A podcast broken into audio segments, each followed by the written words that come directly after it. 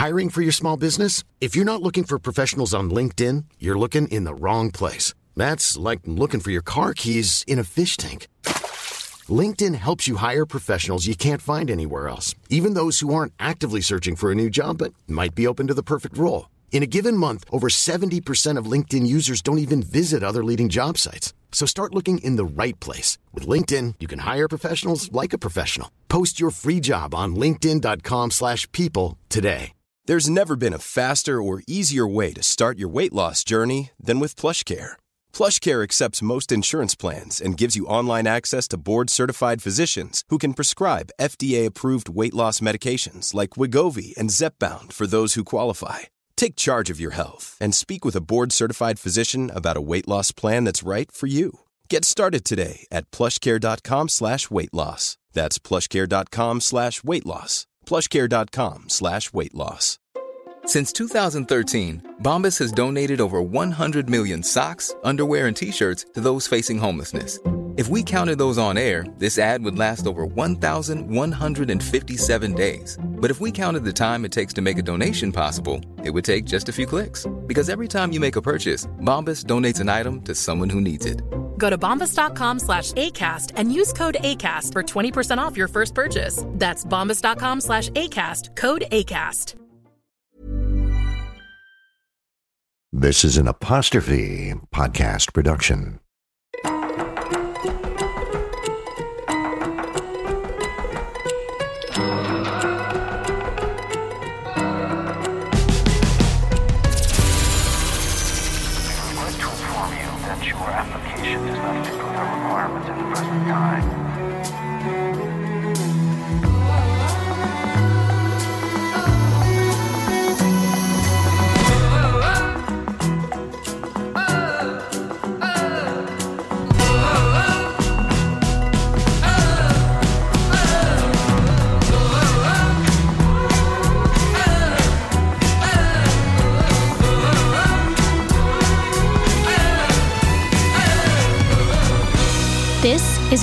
To Inform You, the Rejection Podcast. In hindsight, it seemed like a terrible idea for a TV show. A 50 year old dying of cancer cooking crystal meth.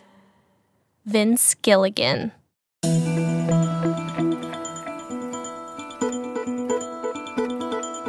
One day, in the spring of 1985, a letter came in the mail addressed to one Vince Gilligan. It was from NYU's Tisch School of the Arts. Eight years earlier, he'd seen Star Wars for the first time and promised himself that day that his future would hinge on three things directing, writing, and building spaceships. After nearly a decade forcing his younger brother to appear in short films on his Super 8 camera in their mother's basement, Gilligan had applied to the school's film and production program to see if he could turn his teenage dream into an adult career. And to his amazement, he got in on a partial scholarship. And the boy from Farmville, Virginia, a town of 6,000, was off to New York City. Population 8 million. Over the next four years, he'd study the history of cinema, film criticism, production, animation, documentary, directing, and screenwriting, where he really flourished. His teachers said he was a walking, talking juxtaposition. In the classroom, he was a polite kid, sort of kept to himself. But on the pages of his scripts lived dark, bent, violent characters. So much so that one teacher had him pegged as the go postal type. But one thing was for sure attendance was unusually high on days when Gilligan read his scenes aloud to the class. After graduating from NYU in 1989, Gilligan entered one of his scripts into the Virginia Screenwriting Competition put on by the state's film festival.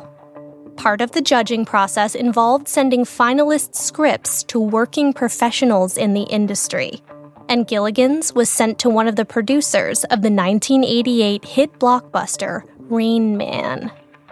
Gilligan won first prize, and that producer was so impressed with his work, he connected him with a Hollywood agent. Gilligan had written several screenplays in his time at university, and with his new agent's help, he started pitching them to studios. One was called Home Fries. It was a black comedy about a pregnant fast food drive through clerk who unknowingly falls in love with the stepson of her baby's deceased father. Another was called Wilder Napalm, it told the story of two brothers who share a secret power of starting fires with their minds. Both screenplays got picked up by major studios and made into motion pictures. Home Fries would star Drew Barrymore, Luke Wilson, and Catherine O'Hara. Wilder Napalm would star Debra Winger and Dennis Quaid. The films achieved modest success, but by rookie screenwriter standards, Gilligan hit it out of the park twice. The beginnings of a promising career light years ahead of his fellow Tisch graduates. Suddenly, he found himself in a very comfortable position. The 25 year old moved back to Virginia and bought himself his very first house. And it was from his brand new home office that he continued pitching ideas across the country to Hollywood executives. But a year went by, and he hadn't sold another script. Then a second year, and by 1994, three years had passed of pure rejection. Gilligan ran out of money, and his Writers Guild health insurance lapsed.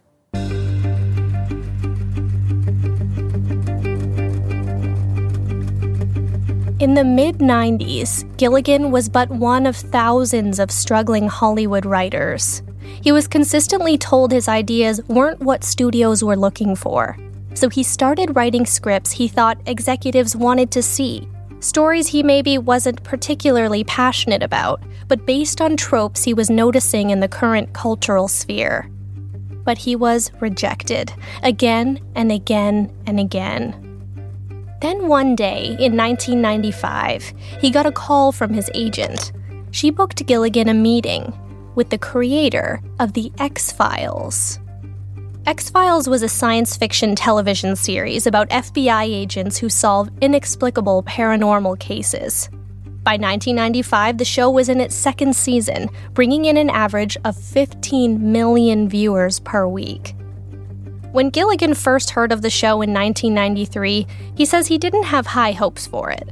But one night, alone at his home in Virginia, he was flipping channels and he happened to come across an episode. And Gilligan was instantly hooked. However, when his agent called him about meeting with the series showrunner, he was hesitant. Gilligan had gone to film school. He'd successfully sold two film scripts, and he spent his days coming up with fresh film ideas.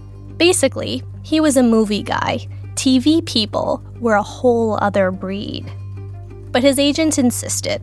She said, Why don't you just go say hi and tell him how much you love the show? So Gilligan flew to the West Coast and he went into the meeting very relaxed. For the first time in his professional career, the pressure was off. He was there to gush and nothing more.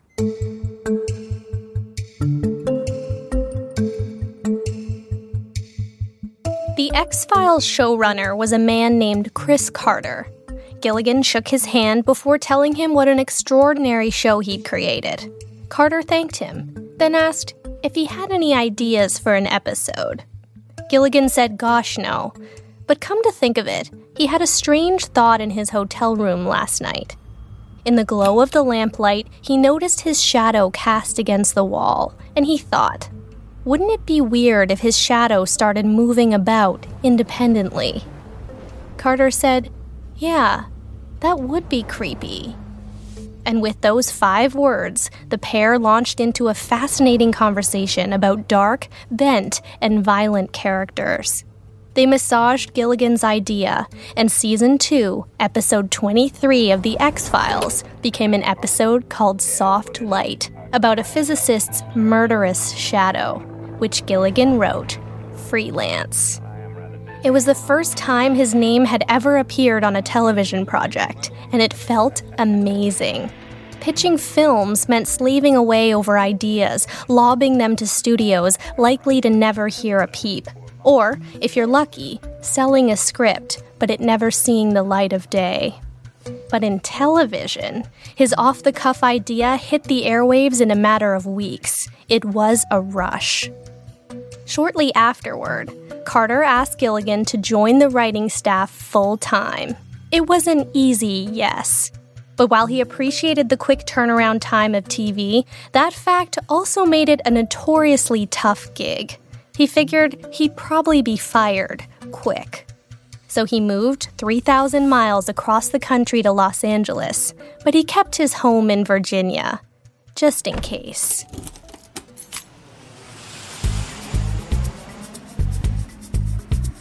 Gilligan says, like Kramer on Seinfeld, he accidentally stumbled into the best thing that ever happened to him. Over the next seven years, he wrote for The X Files. He says it was the perfect job. Carter empowered the writing staff to take responsibility for their own episodes, to participate in casting sessions, fly to Vancouver where the show was shot, help the director advocate for the vision of the script, and be available to the actors and crew members then sit for hours in the editing room. Gilligan says it was expected that he shepherd each of his episodes all the way from pre to post production. What Carter was doing was showing Gilligan how to be a producer, to be 100% invested in each and every episode. It was like the world's most hands on film school. And eventually, Gilligan became a formal producer on the series. He wrote 30 episodes and produced 127. He sold his house in Virginia to fund the down payment on a new home in LA. Then, in 2002, The X Files was canceled.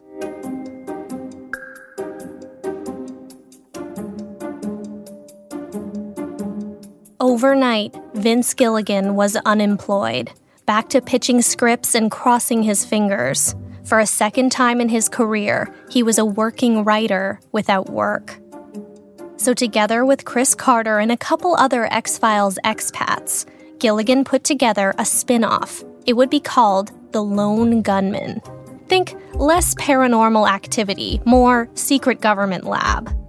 Fox picked up the series, but after just 13 episodes, ratings plummeted. One season in, The Lone Gunmen was pulled off the air. It didn't seem to matter that the creators had just come off a major hit television series. They were back to square one.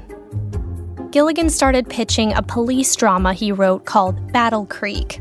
It got a little interest from Sony, but ultimately it was a non starter. Before parting ways, Sony execs told Gilligan they liked his style, and if he ever came up with another TV idea, they said they'd be happy to read it.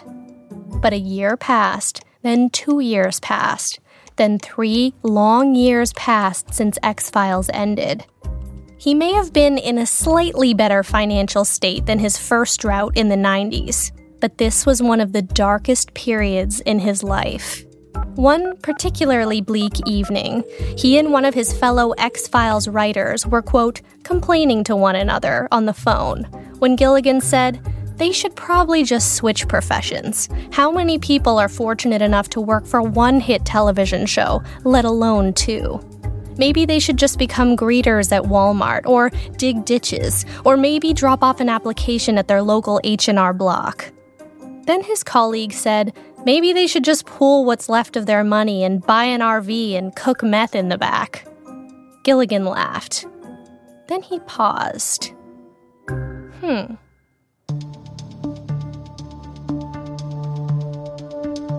With his colleague still on the line, Gilligan started fleshing out the idea.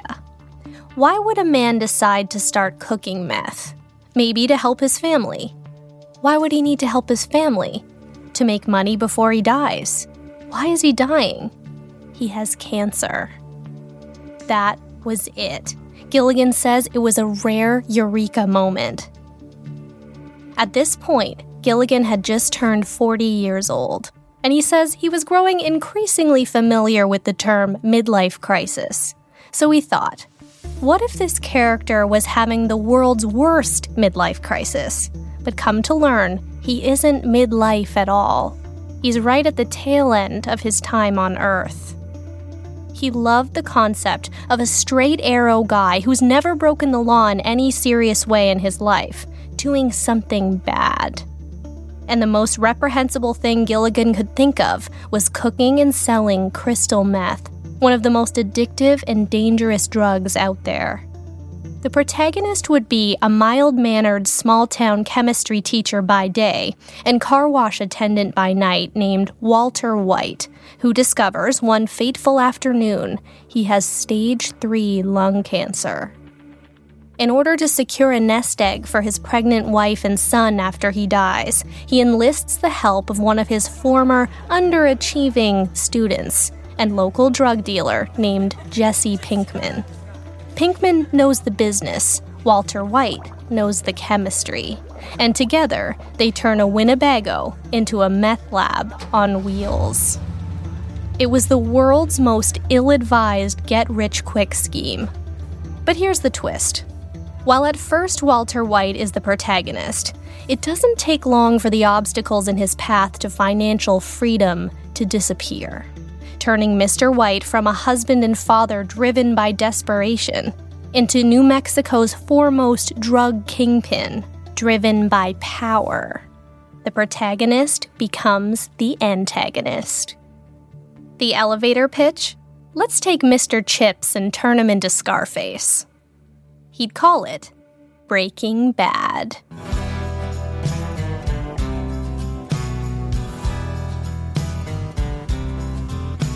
Breaking Bad is a Southern colloquialism meaning go wild, a term that was very common in Gilligan's home state. He says he was so wild about the idea, so passionate, that he didn't stop to second guess himself. Instead, he picked up the phone to call up Sony Television, taking them up on their offer to read his latest ideas. And he set up a meeting. Gilligan says as he stood there pitching his idea, he watched the executive's eyes widen, and it hit him for the first time. No one would ever put this show on television. One Sony suit later said in front of them was a man talking about a character who had no joy in his life, no interests, living a very mundane existence. Oh, yeah, then he gets cancer. The exec actually found himself looking around the room for hidden cameras so Gilligan started talking in more broad, thematic terms. At its heart, the series was about the types of life changing moments that drive ordinary people into desperation. And Gilligan knew what it felt like to be desperate. When he wrapped his pitch, the Sony team shook his hand, and Gilligan went home, knowing full well it was a total waste of time. But the next morning, the phone rang. It was Sony, they said, let's try and find a buyer for your crazy idea. Hold that thought. We'll be right back.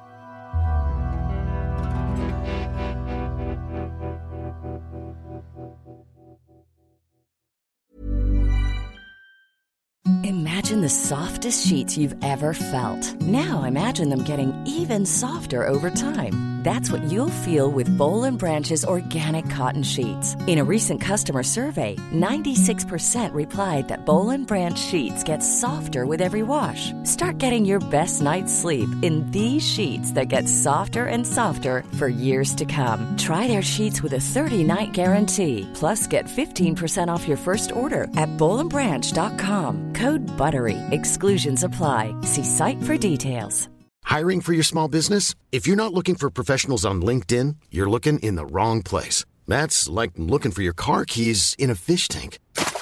LinkedIn helps you hire professionals you can't find anywhere else, even those who aren't actively searching for a new job but might be open to the perfect role. In a given month, over 70% of LinkedIn users don't even visit other leading job sites. So start looking in the right place. With LinkedIn, you can hire professionals like a professional. Post your free job on linkedin.com slash people today.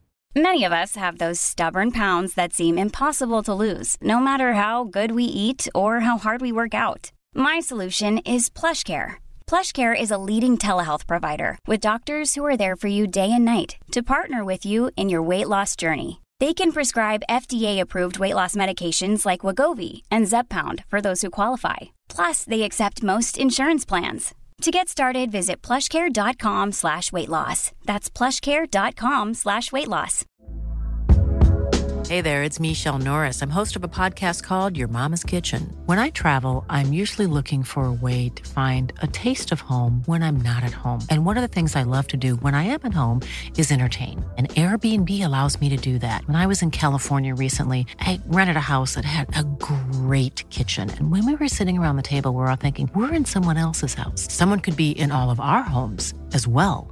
If you have a home, but you're not always at home, you have an Airbnb. Your home might be worth more than you think. Find out how much at airbnb.com/slash host.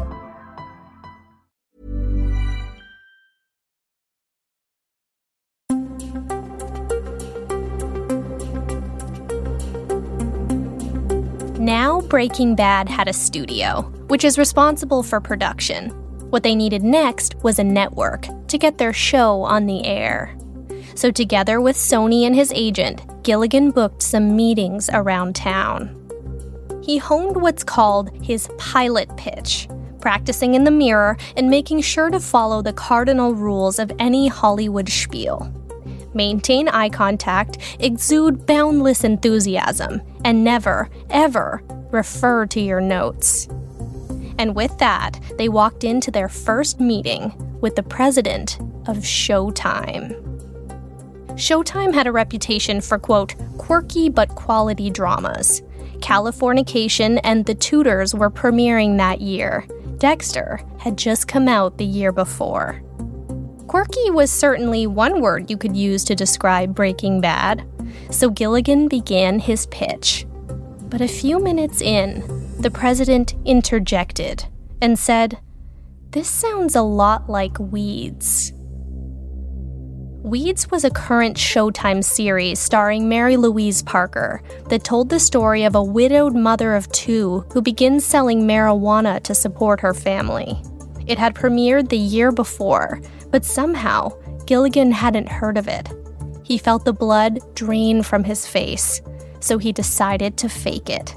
Gilligan pretended he was familiar with the series and began fumbling through an argument that the two characters were fundamentally different apples and oranges. But the president wasn't convinced, and Showtime rejected Breaking Bad. Gilligan said, frankly, had he known about weeds, he might not have moved forward with his idea altogether. The next meeting was with TNT. Once again, Gilligan stood up in front of a couch full of suits and began his presentation. As he told the story of the unlikely duo of Mr. White and Jesse Pinkman, he noticed the executives inching toward the edge of their seats. He explained the opening scene where a meth lab on wheels comes barreling through the New Mexico desert, and Walter White stumbles out the door wearing nothing but tidy whities and a gas mask. And they'd ask, Then what happened? He walked them through the fateful doctor's appointment where White learns of his diagnosis and they said, What happens next? So he told them of White's plans to protect his family, which simultaneously put them all in grave danger. The executives listened with such bated breath, Gilligan says it was the single best meeting of his, at that point, 15 year career.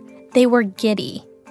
As he wrapped his 30 minute pitch, he sat back down feeling so good about himself.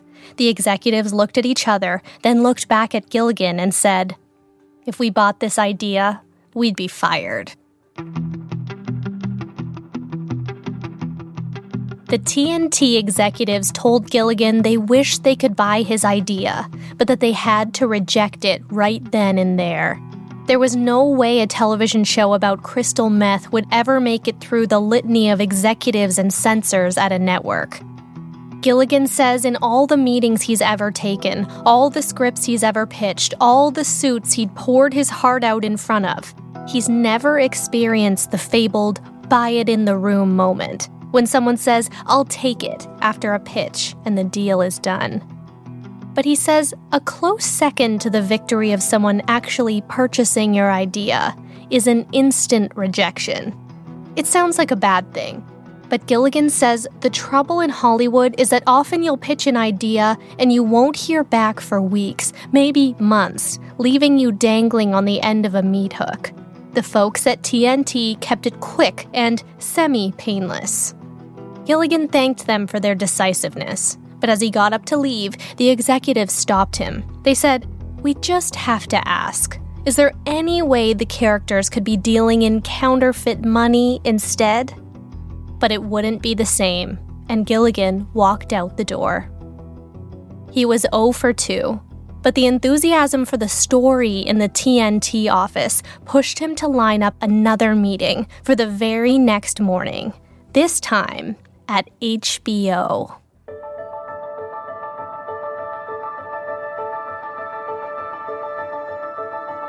When it came down to it, HBO was probably Gilligan's first choice for a network.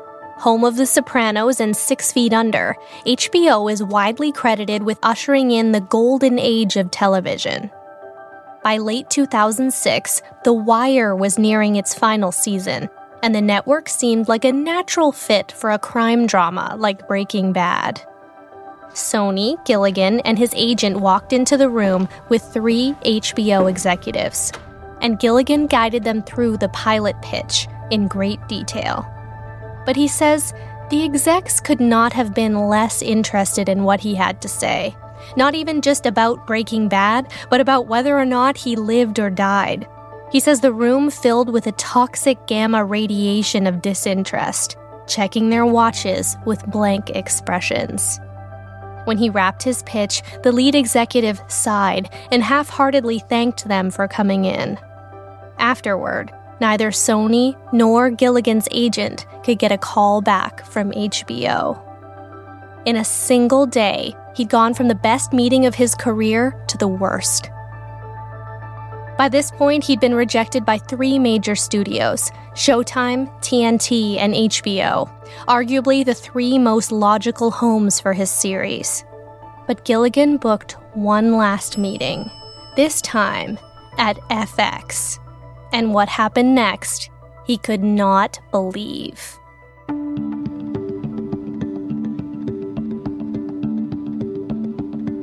Following their meeting with FX, life changing news made its way onto Gilligan's Blackberry.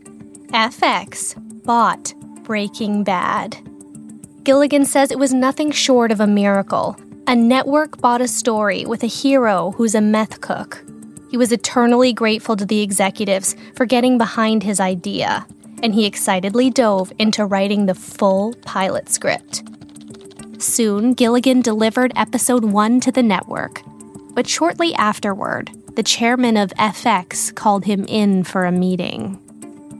He told Gilligan they already had three dramas with male anti heroes Nip Tuck, Rescue Me, and The Shield. When he read Gilligan's pilot, it occurred to him that Walter White would be the fourth, cementing their reputation as the male anti hero network.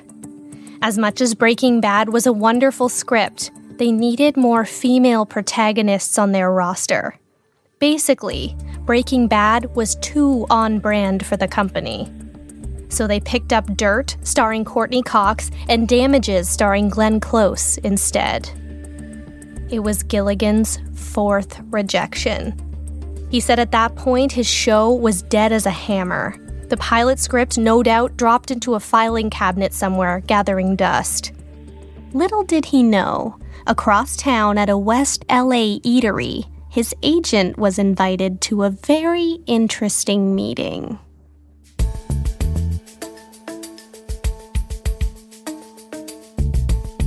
Across a table of John O'Groat's famous fried chicken, the brand new director of programming for AMC sat Gilligan's agent down to bend his ear. AMC stands for the American Movie Classics, and at that time, it was just that movies, a 24 hour basic cable movie channel. AMC's president said their slogan was essentially stop by when you want, and we'll have a movie for you. But when HBO, FX, and Showtime ushered in a brand new era of prestige original content, AMC fell behind. And suddenly, when it came time to renegotiate its deal with cable providers, the company found themselves without a bargaining chip. They needed a rebrand. They needed original programming. AMC already had one original show in pre production, a period piece made up of an entirely unknown cast called Mad Men. But if they wanted to call themselves a true network, they needed more. So they started setting up meetings around town. Gilligan's agent told AMC's director he had the perfect television show in mind. It was called Breaking Bad, the story of a terminally ill meth cooking teacher. Amazingly, AMC was intrigued, and they invited Gilligan for a drink at a Beverly Hills hotel to discuss the possibility. When Gilligan heard the news, he couldn't believe a movie channel was interested in his television show. He said to his agent, Did you sell it to a food network too? It is a show about cooking, after all. He thought the meeting would be yet another dead end, but he figured at least he'd get a good $14 scotch out of it so he made his way to the hotel bar.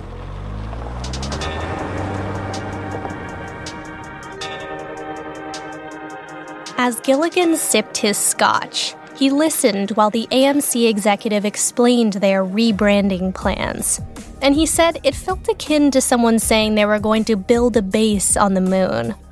But Gilligan grossly underestimated AMC's plans to pivot toward television on television because right then and there, they made him an offer to make Breaking Bad their second original series.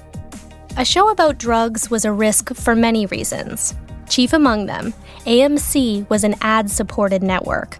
It might be difficult to get advertisers on board, but they were committed to premium content, and Gilligan's script was as high quality as it comes. These were the words Gilligan had longed to hear. There was only one problem FX still owned the rights. Gilligan says what essentially happens is studios pay a pittance for a script. Then, if they don't end up using it, they tuck it away. That way, they don't risk it going to another studio and getting made, or, horror of horrors, becoming a hit so it's essentially held hostage. But AMC approached FX and asked to purchase the rights to their unusable script. And by some miracle, FX accepted. Something Gilligan says never happens in Hollywood. Suddenly, Breaking Bad had a home on American movie classics. It wasn't exactly what Gilligan had envisioned, but they had a studio, they had a pilot, and they had a network. Vince Gilligan was officially a showrunner. The next step was casting.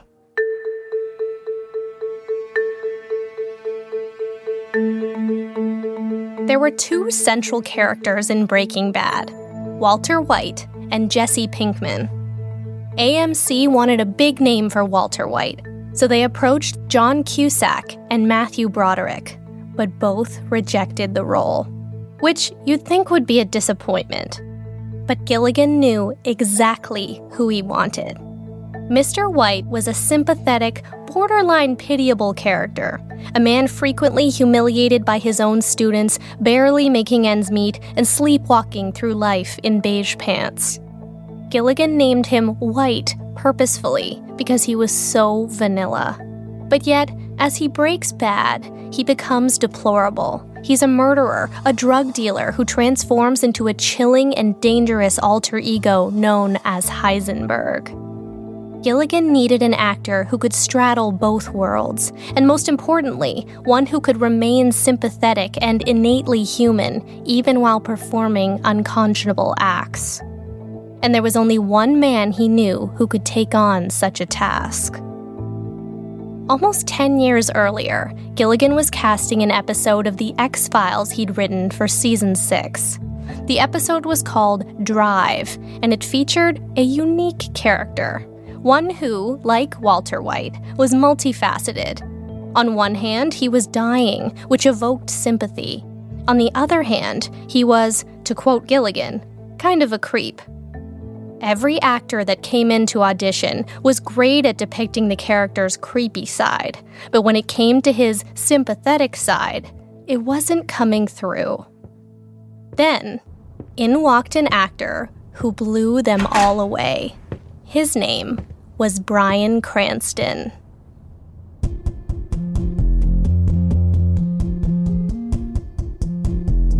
In 1998, Cranston was 42 years old, and he had yet to land a role of substance. Apart from a short stint on Seinfeld and a Preparation H commercial, his resume was nothing to write home about. He'd faced years of rejection at the cold hands of Hollywood, waiting for his big break and stuck in background roles like angry mob member or drunken frat boy or reckless driver, hoping, praying for a part with an actual name. But that day, in the X Files casting room, Cranston put on an incredible performance that left an indelible impression on Gilligan. He straddled that line between human and monster impeccably. He was cast as character Patrick Crump, and Drive would go on to make TV Guide's list of best X File episodes of all time. Two years later, Cranston would land his long awaited big break as the role of goofy dad Hal Wilkerson on the Fox hit series Malcolm in the Middle.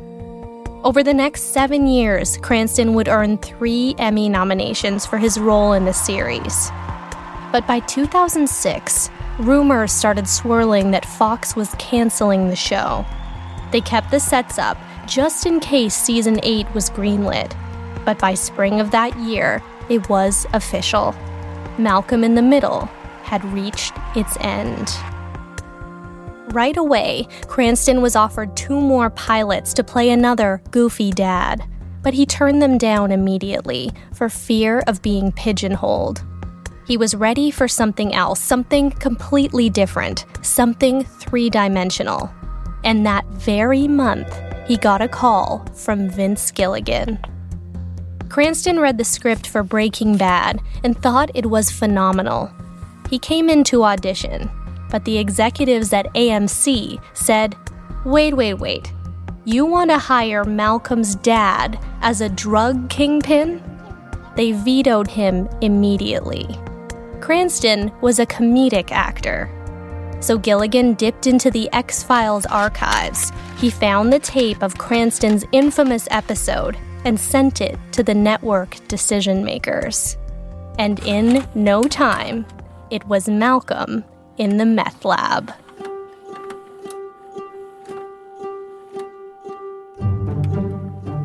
Next, they needed to cast Cranston's right hand man, Jesse Pinkman.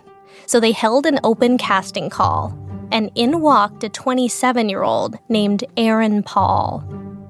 Over his 10 year career, Paul had paid his rent by acting in commercials for brands like Coke and Pepsi. But as he got a little older, the commercial work started drying up. So he booked one off roles in shows like CSI, ER, and The X Files. When he walked into the Breaking Bad audition room, Gilligan didn't recognize him, but after a quick chat, he recalled Paul's X File role. It was a nice icebreaker, and Paul launched into his audition. He performed a scene from the pilot episode, the one where Mr. White first approaches Pinkman about working together. But midway through, Paul forgot one of his lines, and he stopped the audition to apologize. He was nervous, but not just because he was in awe of the material. What Gilligan didn't know, what no one in the room knew, was that Paul was completely out of money. In 2006, Paul was in the lowest financial situation of his life.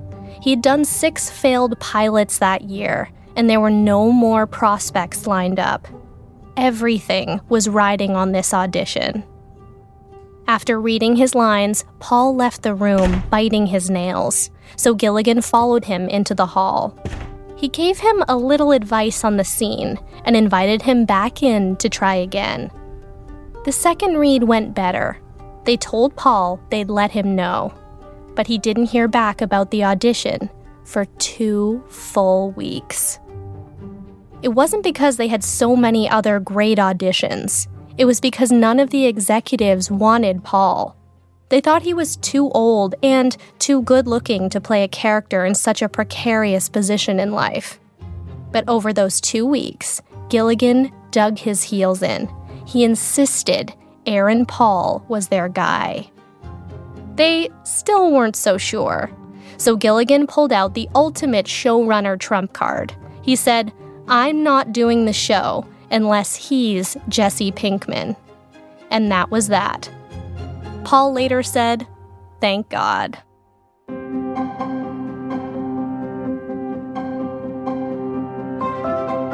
In March of 2007, they shot the pilot in Albuquerque, New Mexico. They brought DEA consultants on board to teach the cast how crystal meth was made, and the props department started dyeing rock candy baby blue. Gilligan was anxious. He said they'd probably get canceled by the sixth episode, but he would give it his very best shot. AMC's PR team braced for backlash, prepping anti drug PSAs during commercial breaks. The pilot was set to air after the 2008 NFC Championship between the New York Giants and the Green Bay Packers, an extremely coveted time slot. Except the game went 15 minutes into overtime, meaning any sports fan who flipped over to AMC after the game missed the show's opening entirely. They managed to bring in 1.4 million viewers, but it wouldn't be their last hurdle. Early season ratings were far from strong. Then, the 2007 2008 writer's strike hit smack dab in the middle of the first season, cutting it down from its intended 13 episodes to just seven. But somehow, those seven episodes proved to be just enough. That year, Bryan Cranston took home the Emmy for Outstanding Lead Actor in a Drama, and AMC's president said, Now we're a network. Over the next 62 episodes, viewership grew steadily, eventually landing the series on Netflix, where its audience virtually quadrupled, and its season finale reached a viewership of 10 million. And by the way, 62 isn't just an arbitrary number. The 62nd element on the periodic table is samarium, which is used to treat lung cancer. Gilligan says there's no good reason Breaking Bad ever made it to the air. But the series four studios rejected, airing on a movie channel starring actors nobody wanted about a middle aged chemistry teacher dying of cancer who cooks crystal meth out of an RV with a student he once flunked, made its way into the Guinness Book of World Records as the highest rated television series of all time.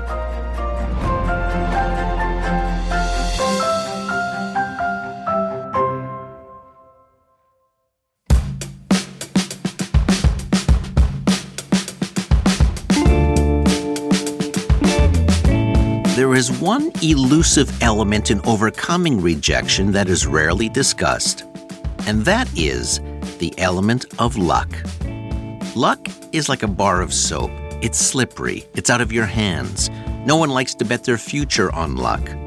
Yet every single successful career is polished by luck. Vince Gilligan was lucky his agent insisted he meet with the X Files creator, even though Gilligan was not interested in television. But that meeting led to a great job where Gilligan learned how to write, how to produce, and how to run a TV show. Gilligan was lucky he met AMC just when it was looking to shift into the world of original content. Bryan Cranston was lucky Malcolm in the Middle wasn't picked up for an eighth season, or else he wouldn't have been available for Breaking Bad. Aaron Paul was lucky Vince Gilligan fought for him when AMC didn't want him. Gilligan was lucky the Hollywood writers' strike happened. because he was just about to kill off Aaron Paul's character in season one. And what a loss that would have been. Passion, persistence, and talent is crucial, but you also need a sprinkling of luck. AMC was lucky FX was willing to sell the rights to the pilot script. Bryan Cranston was lucky Vince Gilligan remembered him from his stint on The X Files, saving him from years of being typecast as a goofy dad.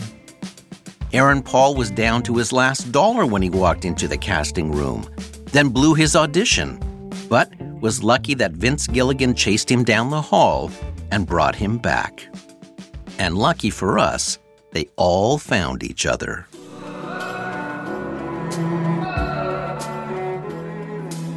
Director Sidney Lumet once said there is a reason why luck doesn't always happen to everybody.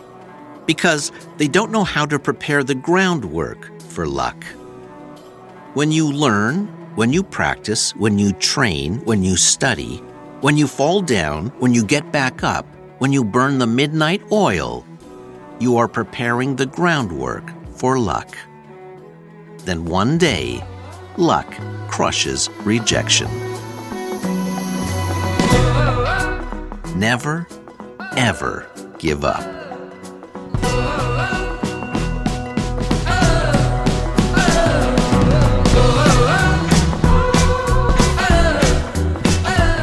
Breaking Bad. Emmy Awards, 16. Emmy nominations, 58. Golden Globe Awards, 2. Rolling Stone Magazine 100 Greatest Television Shows of All Time, number 3. I'm not in danger, Skylar. I am the danger.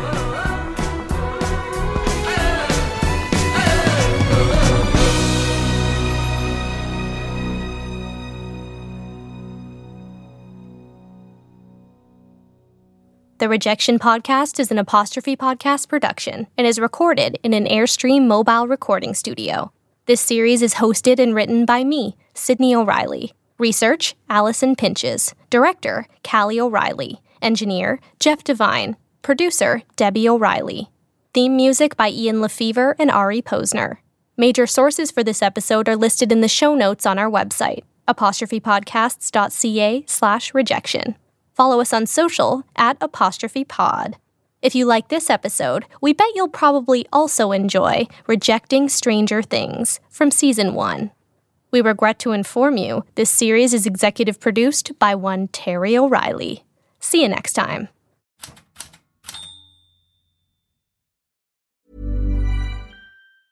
Even when we're on a budget, we still deserve nice things. Quince is a place to scoop up stunning high end goods for 50 to 80% less than similar brands. They have buttery soft cashmere sweaters starting at $50, luxurious Italian leather bags, and so much more. Plus, Quince only works with factories that use safe, ethical, and responsible manufacturing. Get the high-end goods you'll love without the high price tag with Quince. Go to quince.com/style for free shipping and 365-day returns.